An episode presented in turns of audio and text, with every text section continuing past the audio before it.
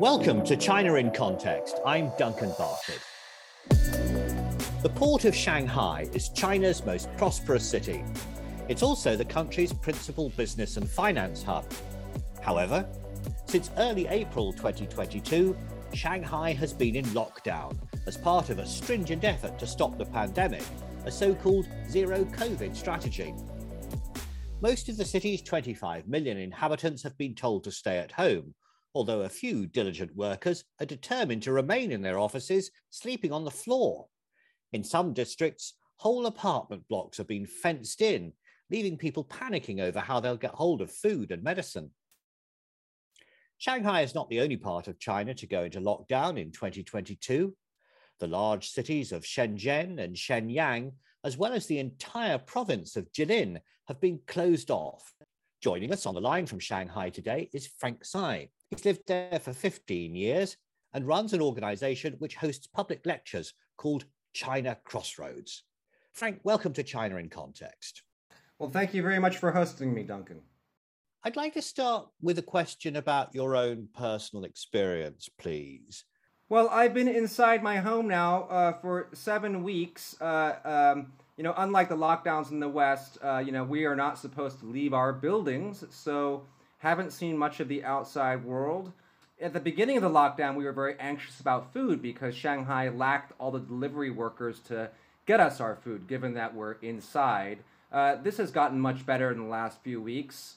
Uh, today I ran out of coffee again, so I'm kind of anxious about that, where I'm going to get my coffee. Um, other things, uh, you know, little personal uh, issues. The screen on my laptop broke a few weeks ago, and there is no way to fix this because all stores are closed and will be for a while given the supply chain bottlenecks.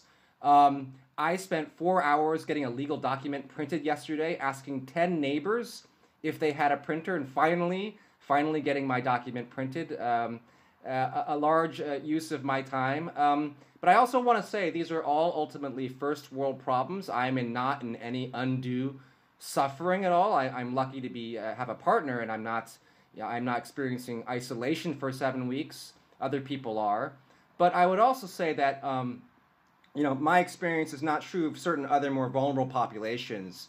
Uh, these are people with health conditions who can't get timely health care without approval of the party committee in our buildings. Uh, of course, people who test positive, who have to go to central quarantine, and also the scattered reports of forcible eviction of some people whose buildings have a positive case, but they themselves are not positive. Some scattered reports of this. So I'm one of the lucky ones, and I think I'm holding up well, but seven weeks is a long time. It sounds very arduous. I hear a lot of concern about the damage to the financial sector. In order to keep the stock exchange running, it seems that some of the employees are, are sleeping on the floor. And yet, despite the lockdown, global investment banks are apparently willing to keep pushing ahead with ambitious plans to expand their business in Shanghai. I'm a bit surprised by that. What's your reading of the situation? You know, I would say this partly predates our lockdown. It's it's, it's also about the Russia's U- invasion of Ukraine. So when that happened, uh, there were fears among certain Western financial companies in China, those who wanted to take advantage of uh, China's financial opening, um, that China could be sanctioned at some point. I myself uh, did not see that as a strong possibility, but um, I also don't know the European media all that well. And I have a friend, I happen to have a friend who works at such a German company, and, and I guess the folks back at headquarters are worried about the stability of economic uh, interactions with China given the Russia Ukraine situation. Of course, the Shanghai lockdown doesn't help things at all.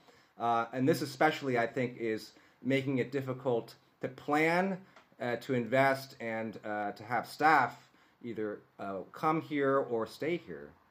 This lockdown will definitely, uh, you know, make them review their role in China. Uh, I've seen surveys saying that up to 40% of expats, you know, mostly in lockdown, they, they want to leave China, and a lot of these expats work for multinational companies in Shanghai. I think that number might drop, uh, you know, once if we're let out of lockdown. but still, you know, these multinational companies are quite worried. And uh, I mean, what happens in China? You can replace a lot of foreign staff via localization. I mean, given that so many Chinese are fluent in English, have studied and worked abroad. But at the same time, this can only go so far. Um, you know, I don't think that uh, foreign companies will be leaving China so much as not expanding or investing in China, which ultimately still is a de- decrease in their interactions with China. And you know, think about it. When you first want to expand your operations or uh, you know, open a new factory, you really need those expat staff, and, and, and there's not going to be that pipeline of expats coming here to really oversee the startup of operations. So I, I think there will be a big hit on any expansion or investment plans in China. And Shanghai is also the world's largest container port, isn't it? There's a huge traffic jam of ships trying to get into the dock, but just not enough staff to enable them to load up with supplies. Sounds like a, a nightmare for global supply chains. Uh, one team of economists estimates that the lockdown of Shanghai and its spillover effects are going to knock a staggering 4% off China's GDP I'm also wondering what the eventual cost will be from a global perspective. Well, you know, 4% may be a high estimate. We have to see if they're rolling lockdowns across China. Shanghai is an important part of China, but it's not all of China. And uh, there are reports that 26% of China is now on lockdown. I think only 15% experience the same degree of severity of lockdown that we have in Shanghai right now. So definitely we have a big hit on the economy. But I would want to emphasize uh, one point which is that Europe experienced a 5 to 10% absolute drop in its GDP at some point. Um, and, and, these are something, these are things that supposedly Western uh, liberal democracies, uh, you know, divided, uh, you know, divisive societies uh, can't come together and handle. Um, and yet they came to some consensus to actually prioritize health over the economy. Now, given this comparative perspective, I, I think China will be perfectly happy to take a hit on the economy so as to protect uh, the health of its people. Um, you know, we always talk about, you know, China being an economic animal, uh, you know, developmental state, but ultimately politics trumps economics, uh, both in this case, but more generally speaking. Um, you know, what's economic development all about for China? It's about achieving modernity and erasing its history of being dominated by the West. Um, it's ultimately about the party cashing out its promises to the Chinese people. That's also what the zero COVID strategy is. After two years of telling people that this is what makes our system better and better protects our health, uh, you know, it has to uh, cash out that promise or lose some of its credibility and legitimacy. So uh, both are of a piece. Both economic growth and COVID control are all about the party's legitimacy, and I would say that it's going to be very much focused on COVID control. Well, I think you made some very interesting points there, Frank. And it is true that the central government in China has responded to this slowdown in the economy by talking about new stimulus measures. And it's also true that although the European economies did see uh, a major uh, drop off in their uh, GDP, and many of them went into recession during the pandemic, uh, most of them recovered quite quickly afterwards nevertheless, internationally, there's been a lot of criticism of China's zero COVID approach, uh, particularly in response to the Omicron variation of the virus. It's highly contagious. The words that I often see in the press are, are, are that China's following a, a draconian strategy. In other words, it's excessively harsh and severe. What's your view?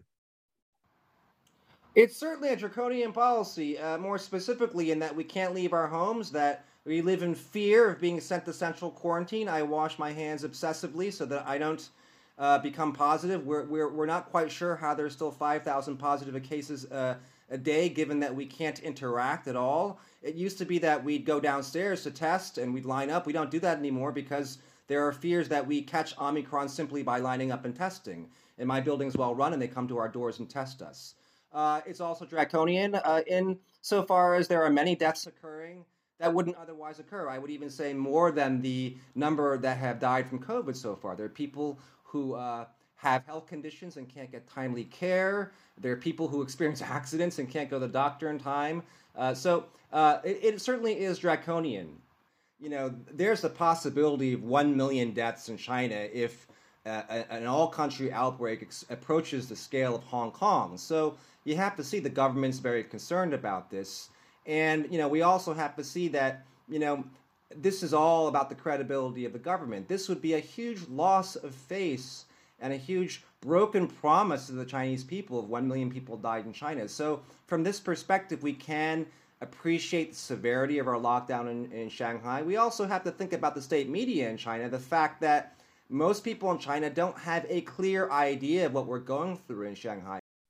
Frank, I've heard it said that Shanghai's leaders, the Communist Party chief Li Qiang and the mayor Gong Zheng, were initially opposed to the lockdown because they thought the economic cost was too high.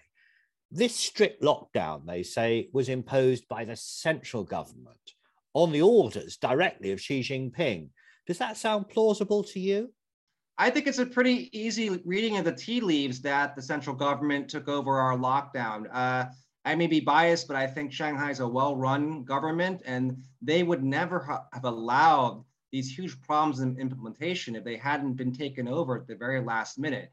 I, I, mean, just you know, about three weeks before lockdown, we were told there'd be no lockdown, and then suddenly there was a lockdown, and there's a whole timeline of issues and how it planned the timing. Uh, Shanghai's government doesn't want us to have problems getting our food, so certainly the central government took over. Um, but I, I think we shouldn't exaggerate the extent to which this is just Xi Jinping in control of everything. Uh, you know, that's certainly the trend, and we, we see him taking more control. There have been reports in Bloomberg recently of how, uh, you know, he's squelching pushback against his personal policies and ultimately, you know, risks to his personal credibility. But what I want to say is that ultimately Xi Jinping is a product of the Communist Party of China. He wouldn't be here where he is now if it weren't for the party. And, you know, we shouldn't say that, you know, Xi Jinping rules China, you know, as, as one man rule. He doesn't have that much power. Uh, the Communist Party of China is a strong and functioning institution. And I want to kind of like illustrate that in comparison with uh, Russia, for example. So, you know, we all know that Russia can be seen as a one man mafia state, and it, its institutions are, are pretty fragile depending on one man, Vladimir Putin.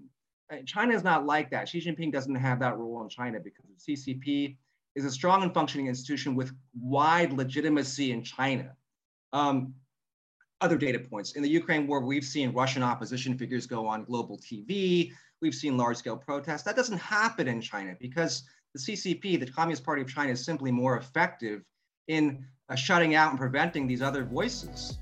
Well, thank you, Frank. And I sincerely hope that your situation improves as the virus recedes. Indeed, I hope that people throughout China will soon be able to enjoy a more normal life. That was Frank Tsai on the line from Shanghai. He's the founder of China Crossroads, which organises public lectures, and he's on the teaching teams at the Emlyon Business School and the Xi'an Jiaotong Liverpool University's Department of International Studies. This podcast is produced by the SOAS China Institute, part of the University of London, and you can find out more about our courses and research at soas.ac.uk. But for now, that's all from us here at the China in Context podcast team.